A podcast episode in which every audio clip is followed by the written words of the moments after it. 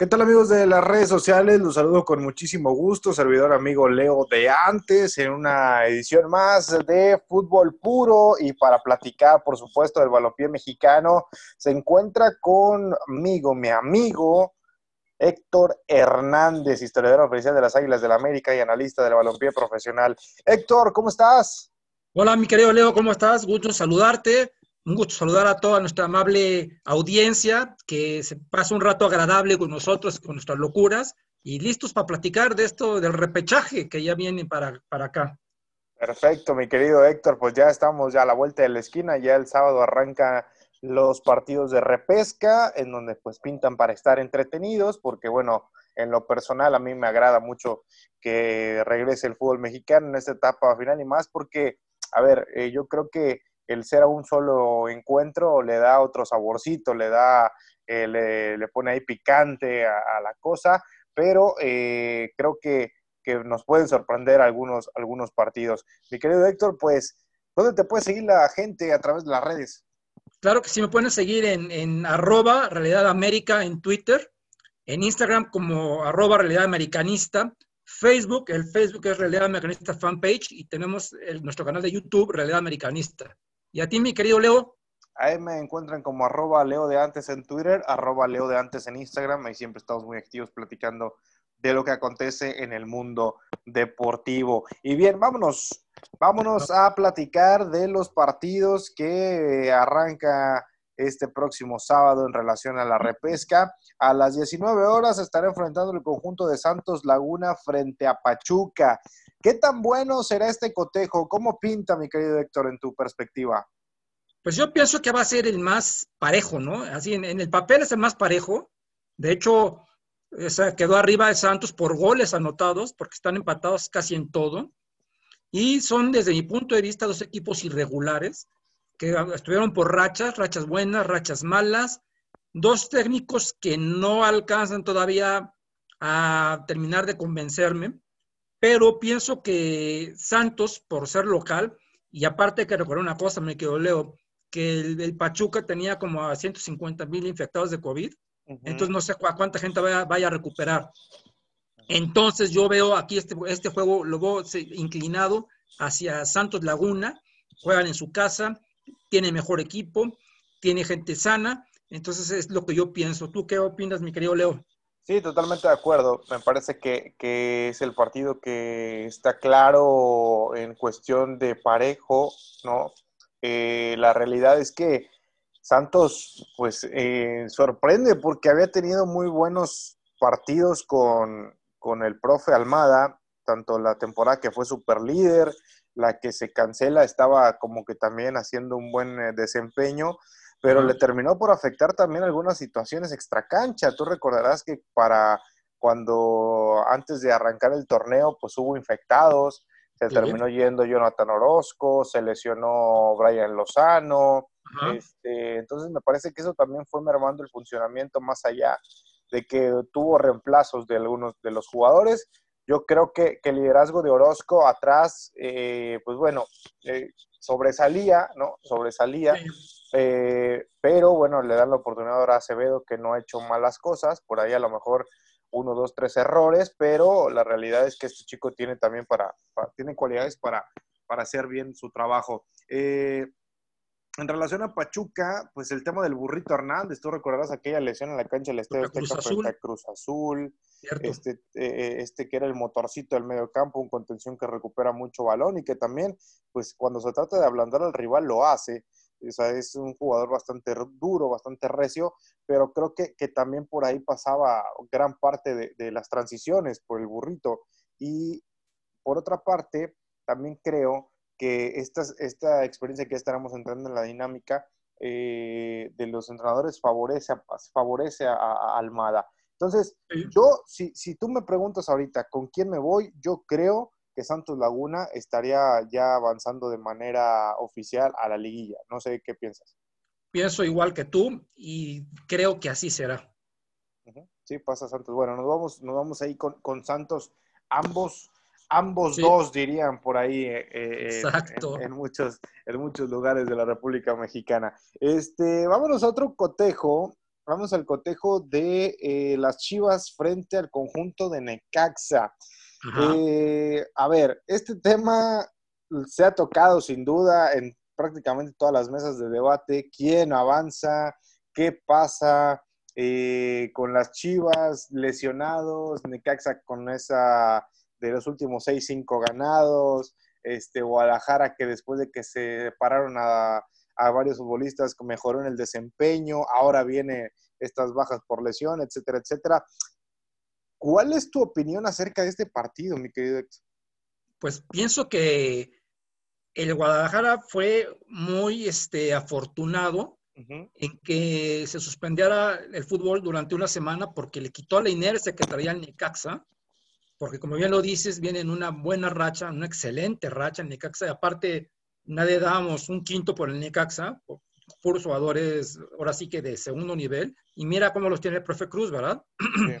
Ahora el Guadalajara, pues pierde a dos jugadores esenciales, ¿eh? Al, mejor que tenían, que es Alexis Vega, y a Macías, que si bien no ha tenido un torneo estelar, pues el hombre sabe jugar fútbol y puede, puede recuperar en cualquier momento el gol, ¿verdad? Ahora los va a perder y quiero ver cómo, cómo enfrenta, cómo encara Bucetich este partido.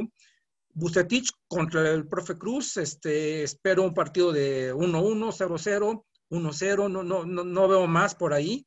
Y no pierdo esperanza, mi querido Leo, no pierdo esperanza que el Necaxa dé la, la campanada. ¿Qué digo? Para mí no sería campanada porque tú sabes que a la leguilla lo importante es que hay que saber llegar, no quien llega primero. Y bueno, pues para mí no sería campanada, pero siento que puede pesar el nombre de Guadalajara y la localidad. Y los intereses, por supuesto. Claro, claro, totalmente de acuerdo contigo en ese sentido. Eh, yo creo que yo lo apuntaba en algún programa en el cual también colaboro, que, que, Necaxa no tiene nada que perder, ¿eh? O sea, la realidad es que Necaxa, por cómo se metió, por cómo lo dejó Poncho Sosa, eh, el cambio tan drástico que tuvo ahí eh, Necaxa al meter a Profe Cruz, que Profe Cruz ya estaba en la liga de balompié mexicano, siendo eh, consejero de un equipo en Jalisco, eh, y, llegar ahí, perder los tres primeros, los tres primeros partidos, pues parecía que no iba a mejorar.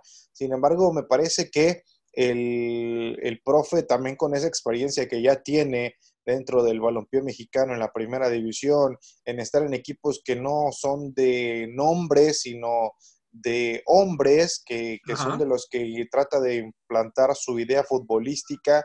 Lo hizo bastante bien con estos chicos de Necaxa, como que hubo un jalón de orejas en el buen sentido de la palabra, o sea, de, de, darles a entender que podían lograr algo que eh, a lo mejor por ahí muchos no, no vaticinábamos. O sea, la, realidad es que también la, competencia hoy en día, el, el lugar 12 puede ser campeón.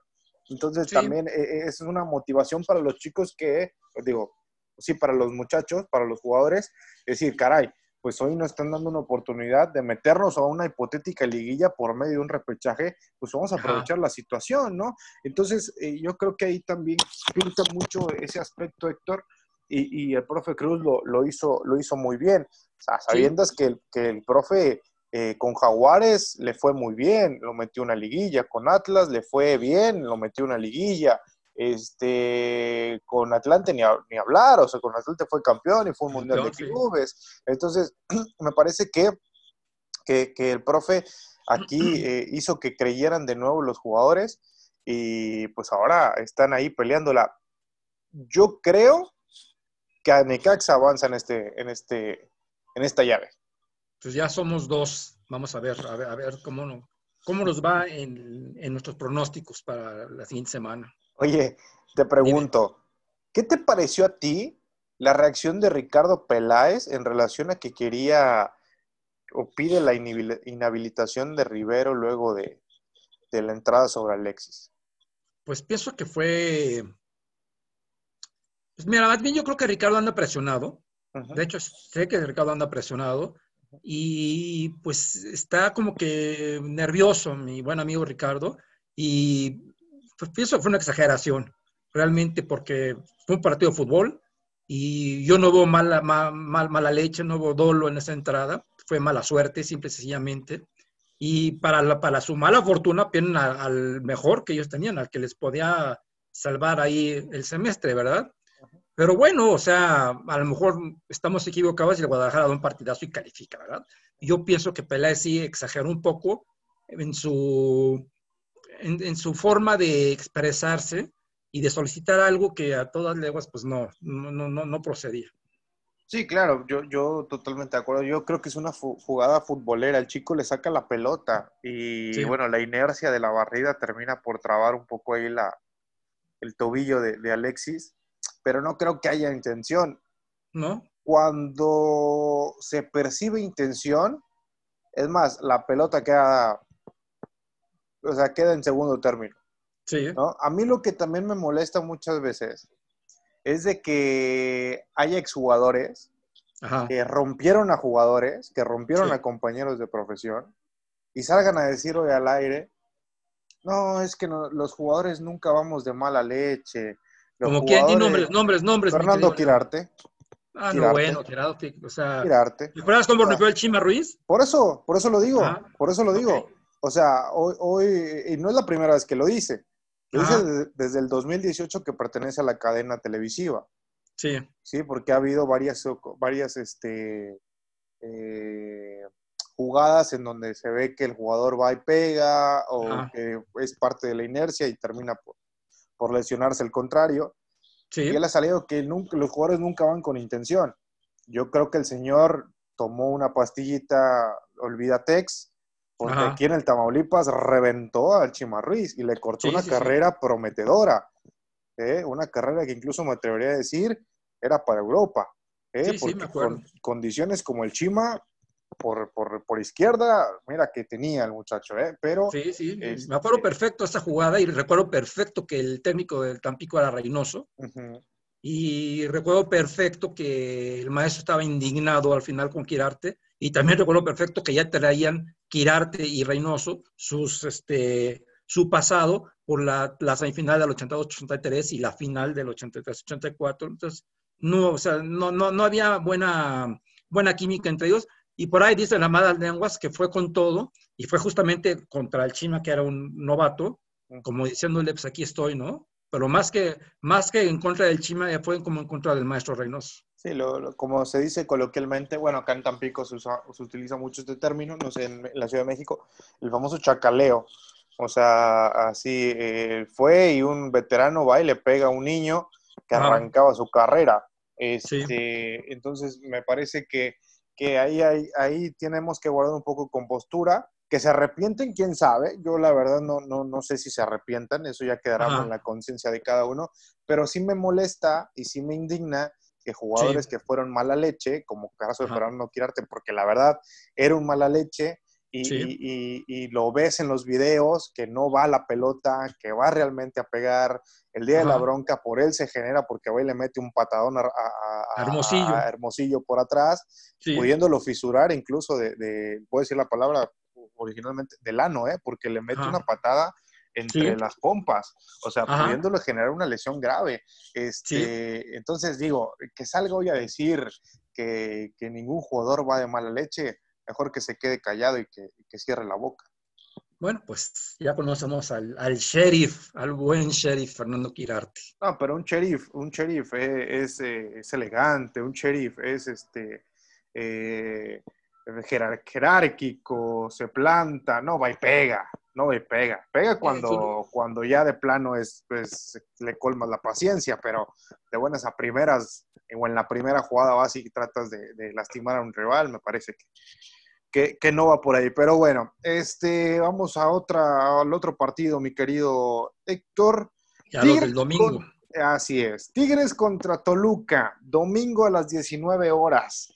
Híjole, lo que dijo Zambuesa está tremendo. No sé si ya lo escuchaste. No, pero platícame qué dijo Zambuesa y platícale a la gente para que sepa. lo que dijo Zambuesa es, que no se presione el árbitro por lo que señalaron al final del partido los Tigres, que por su culpa, es decir, por culpa del arbitraje, están jugando ahora el repechaje. Así que palabras más, palabras menos, eso es lo que se percibe y lo que trata de decir Rubén Zambuesa, lo cual me parece que es una persona autorizada para hablar de eso, porque mira que cuando estuvo en América, en León, en Pachuca, en el mismo Toluca en su primera etapa, le daban con todo y le siguen dando con todo y muy pocas veces le marcan. Entonces, eh, me parece que también no es abrir el paraguas, pero sí es como que, a ver, que no ganen los intereses, que no ganen las playeritas y que piten lo más parejo posible, ¿no? Pues mira, Zambuesta tiene razón y yo no descarto al Toluca, porque como lo dijiste igual del, del Necaxa, el Toluca no tiene nada que perder, ¿eh? Nada que perder. Es totalmente, está en el papel de víctima, va de visitante y, los Tigres, tú recordarás que no tuvieron un cierre fabuloso, perdieron con el América, posteriormente tuvieron este juego lamentable contra el Atlas, que el Atlas daba de tres centavos, y, no hicieron un gran papel. Y el Toluca, pues cerró jugando. Fíjate que el Toluca dio buenos juegos y dio malos juegos con Carlos Adrián Morales. Entonces, este, yo pienso que el Toluca, si sale ahora sí que sin presión a jugar, puede complicar un poco al Tuca Ferretti que también hay que ver qué equipo pone el Tuca, cómo anda de, contagiados de COVID y, los que regresan de la selección, ¿verdad? Yo digo que hay al que hay que cuidar es a Guiñac. Y bueno, o sea, al Toluca se le ha complicado algunas veces a, Tigres ahí en el estadio universitario, ¿no? Entonces, este, obviamente el, favorito universal es Tigres, pero yo no descarto al Toluca. Sí, totalmente. Eh, yo creo que aquí, eh, si realmente Tigres quiere demostrar que es candidato plenamente al título, como muchas veces lo decimos, en, tanto aquí como en otras mesas, pues ahora aquí tiene que sacar esa, esa famosa jerarquía. O sea, porque estás en repesca, pues ni modo. Ahí vas a demostrar que realmente quieres estar en la liguilla y que realmente quieres ser campeón. Pero aparte es un juego. Y tú recordarás que por lo general el primer juego, el conjunto universitario lo juega medio gas. Por ahí se encuentran un golecito, se tiran para atrás y en, la, en el de vuelta es cuando se plantan bien y contragolpean y es donde probablemente liquiden los, los partidos. Cierto. Este, así que, que, me parece que Quito Luca eh, también con esa desventaja ¿no? de, de, de, ir a Monterrey. No es sencillo jugar para ellos en provincia por la altura. Ellos bajan básicamente a nivel del mar, no, no están claro, Ahora, es diferente, sí. claro. Y, además, este, pues la, ventaja que tendría Toluca, yo lo veo de esa forma, es el estadio. Yo, yo no me canso de decir que... Claro, sin gente. Exacto, yo no me canso de decir que hoy la visita tiene esa ventaja. Hoy los, los equipos visitantes tienen esa ventaja. Que por ahí es, yo platicaba hace unas semanas con Carlos Córdoba, quien es eh, reportero de Cruz Azul de W Deportes, y, me hacía saber que desde el vestidor también puede pesar un estadio. Y yo le dije, no, pues difiere un poquitín en ese aspecto, porque la realidad es que ha incrementado el porcentaje de las victorias de visitantes sobre los locales. De acuerdo contigo, sí. Porque ya no hay no, no está ese, esa presión extra que tiene el jugador y más una cancha como la de, la de, Tigres. La número uno, ¿eh? O sea, es la, la número uno y punto. Si una, si una cancha pesa, es esa. Sí, sí, sí, totalmente. Entonces, este, yo, es una gran oportunidad para el Toluca. Y Tigres, si llega a pasar, debe de estar pensando que si, por ejemplo, el América le metió cuatro goles recientemente en una liguilla con gente, pues jugar contra un equipo de arriba, sin gente en su estadio, ya no va a ser ninguna ventaja. Totalmente, así es, mi querido, mi querido Héctor. ¿Quién pasa aquí?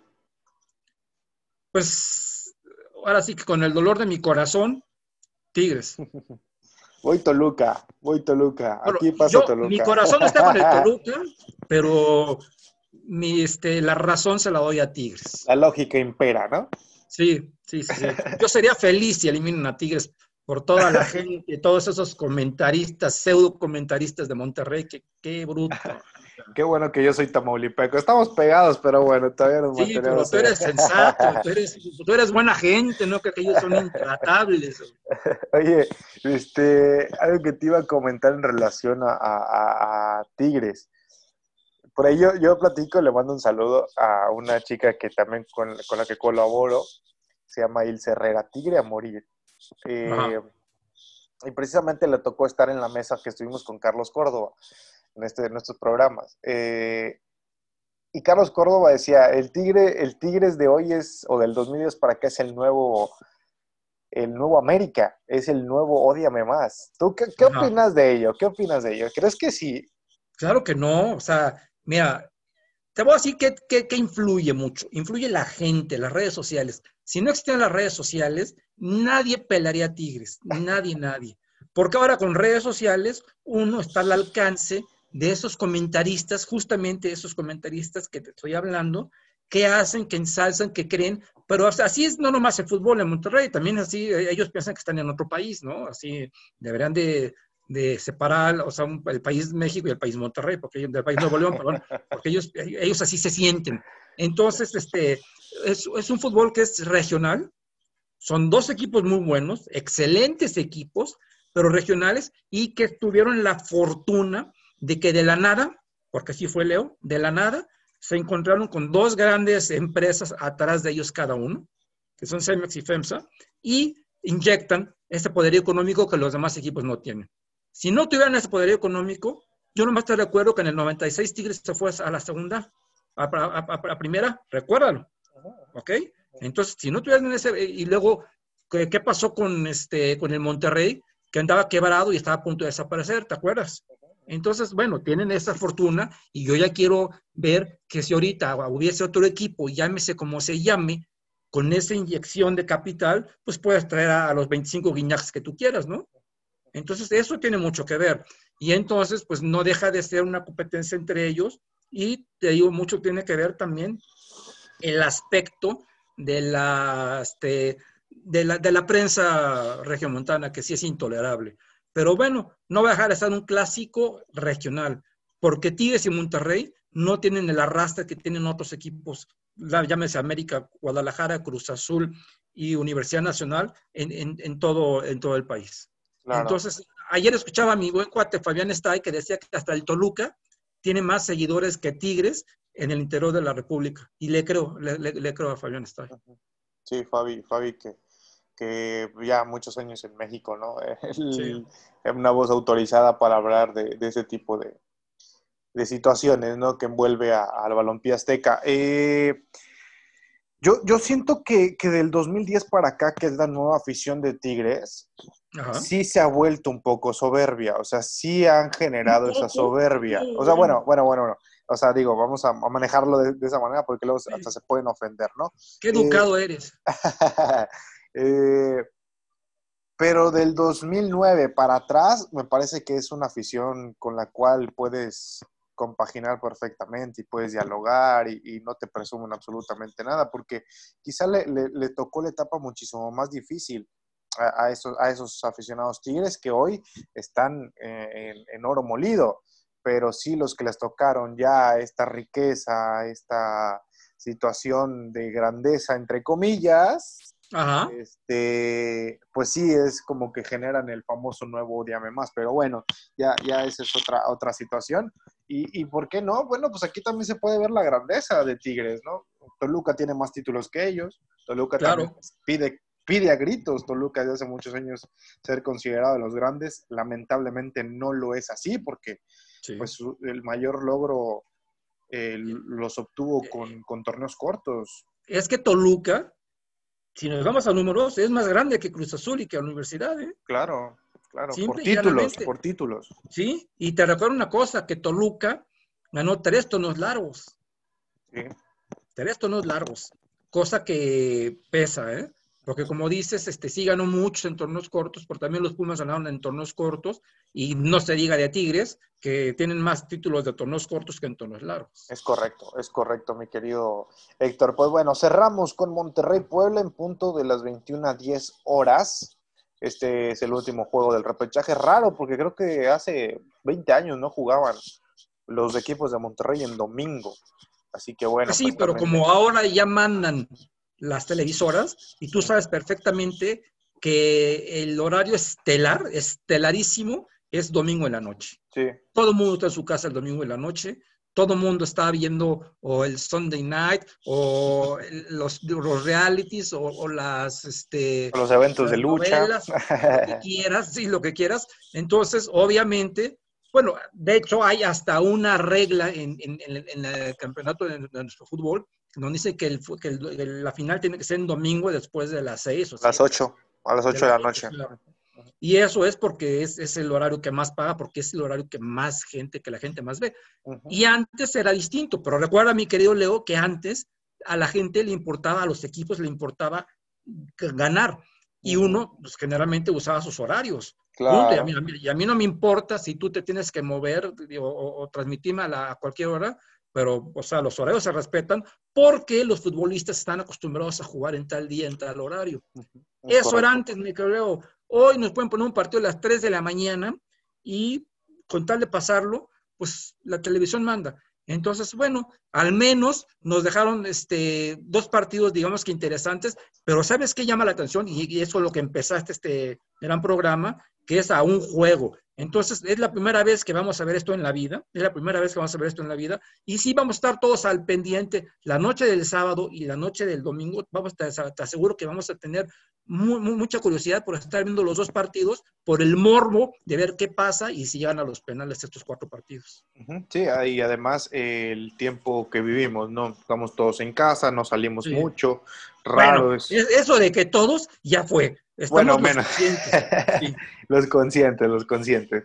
Ajá. Este, mi querido Héctor, pues sí. eh, rápidamente para analizar un poco este encuentro, eh, Puebla me parece que, pues sigo, como te decía con, con- con los equipos, ¿no? Hoy la, la oportunidad de poder aspirar a una liguilla, pues es metiéndote la repesca, que era el objetivo quizá de muchos equipos como Mazatlán, Juárez, Puebla, Atlas, Querétaro, y bueno, me parece que por ahí se colaba Necaxa, los cuales están, los cuales están, los del 1 al 8 me parece que eran obligación, los que tenían que estar allí, los Ajá. demás, bueno, se fueron colando, pero Puebla con esa oportunidad de también, eh, pues en lo anímico, vencer al actual campeón, vamos a llamarlo de esa manera, y seguir avanzando en esta, en esta liguilla y hasta donde las piernas le den, porque también no es un equipo plagado de estrellas. Fíjate que yo ahí sí consideraría, o sea, la sorpresa universal, ahora sí que de la historia, si Puebla le saca al Monterrey. ¿eh? Yo no veo cómo el Puebla puede hacer un rasguñito al Monterrey, porque el turco Mohamed sabe jugar estos partidos, ah, tiene un plantel sin comparación, así literal, sin comparación. Va a entrar con todo el, Monterrey. Y Puebla, pues a lo mejor por ahí Ormeño sale un- en, su, en su noche, ah, lo mete por ahí un golecito, pero yo no veo cómo le haga, le haga cosquillas el Puebla al Monterrey. ¿eh? La verdad no veo por dónde. Eh, yo me la voy a jugar con Puebla. Hijo, esa sí es una, un- una, una chica, como diría mi padre, a quien le mando un beso, que amo. Una, una, una osadía, ¿no? Sí, exactamente. Este, no, yo me la voy a jugar con Puebla. Fíjate que a mí me gustaba. Bueno, lo, lo dije aquí. A mí, la verdad, Puebla en las primeras jornadas me, me gustó. O sea, realmente se veía. Lo comentamos aquí que Sí. tuvo sus juegos, pero luego se, se, se- cayó del tobogán y calificó de milagro, ¿eh, mi querido Leo. Sí, es correcto. Bueno, te digo una cosa que a mí me encantaría. Si el América no es campeón, me fascinaría que el campeón fuera Puebla o Toluca. Yo sería feliz, porque eso evi- evidenciaría el nefasto sistema de competencia del fútbol mexicano. ¿Cómo ves Sí. al campeón en lugar 12, en lugar 11?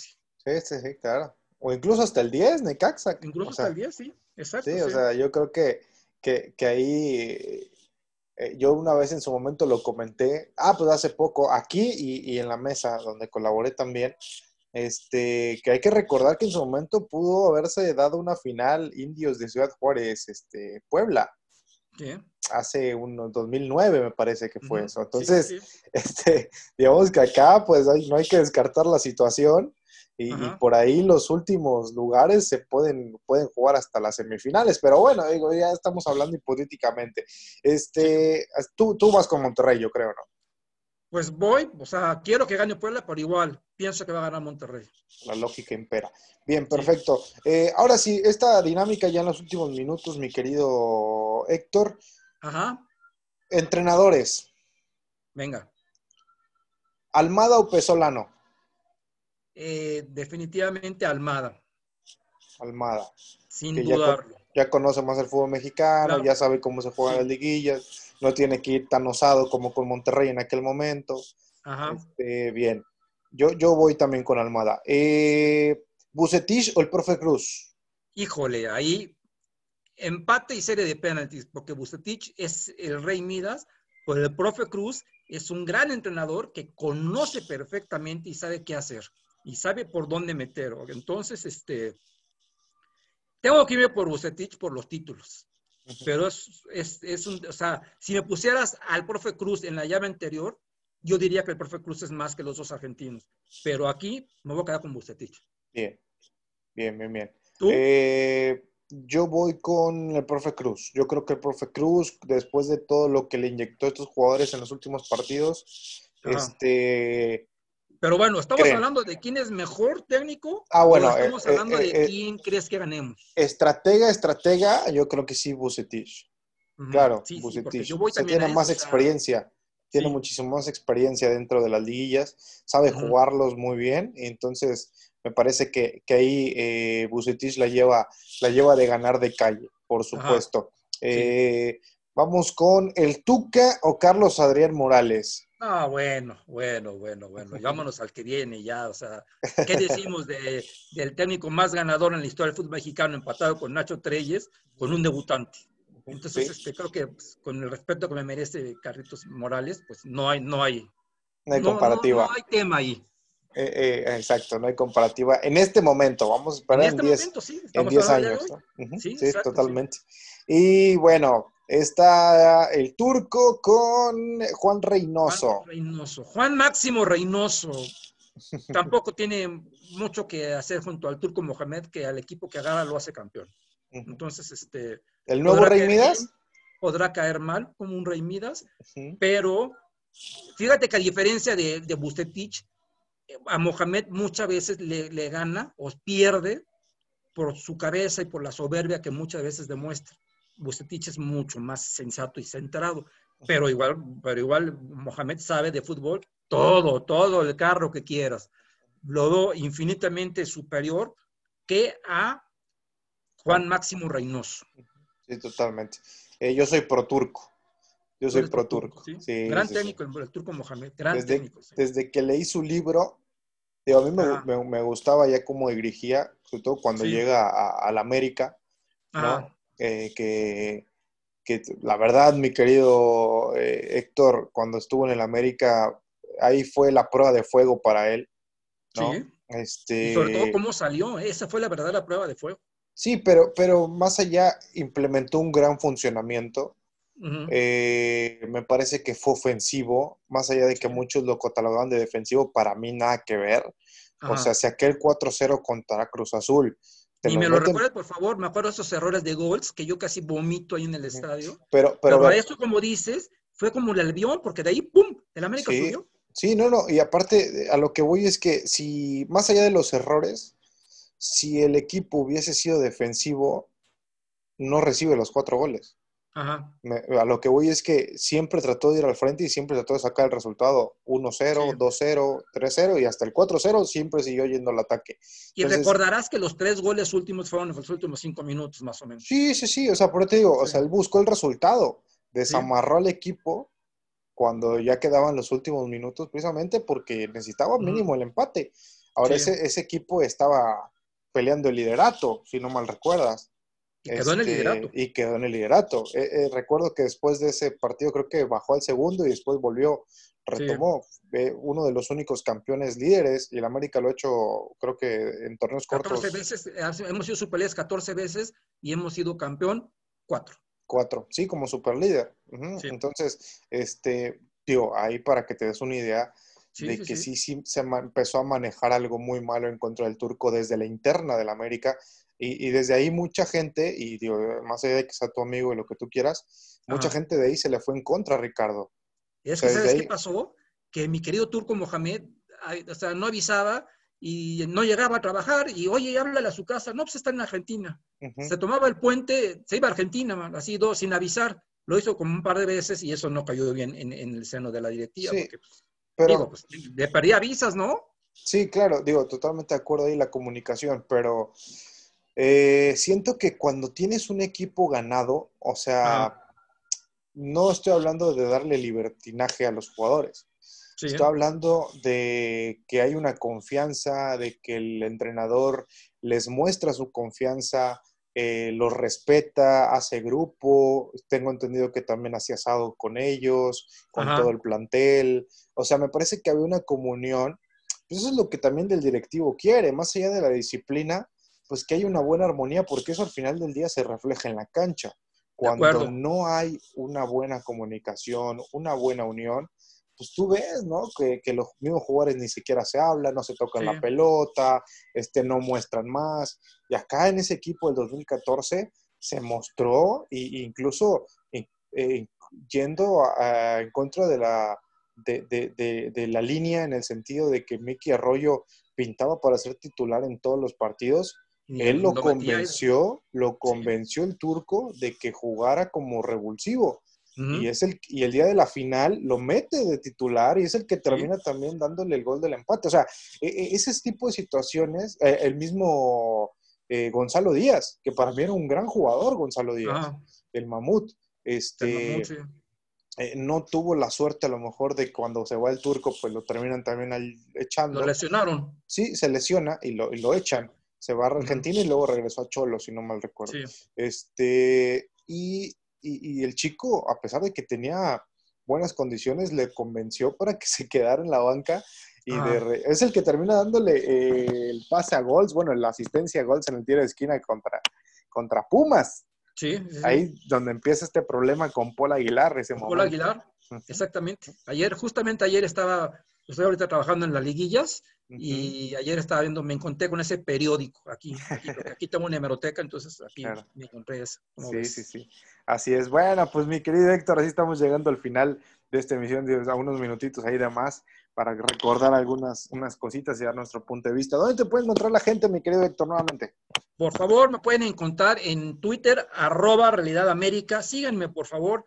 En Instagram, arroba Realidad Americanista. Tengo muy pocos seguidores en Instagram, apenas entré hace poquito, entonces sí necesito jalar más gente. Real Americanista y Facebook, Real Americanista, Realidad Americanista fanpage y nuestro canal YouTube, Realidad Americanista. ¿Y a ti, mi Leo? Él me encuentra como arroba Leo de Antes en Twitter, arroba Leo de Antes en Instagram. Ahí estamos siempre platicando del mundo deportivo. Y estaría bueno que eh, por ahí eh, invitáramos a la gente a que nos siguiera ¿no? mutuamente decir, eh, por ahí hacerles la invitación por medio de, un escrito en, las, en, las, en las publicaciones. Y seguramente así pudiéramos también conseguir, bueno, en tu caso en Instagram, conseguir un poco más seguidores porque la verdad eres un máster ahí en, Twitter, mucha gente te sigue, no, no nada más de, México, sino a nivel mundial, lo cual me llama mucho la atención.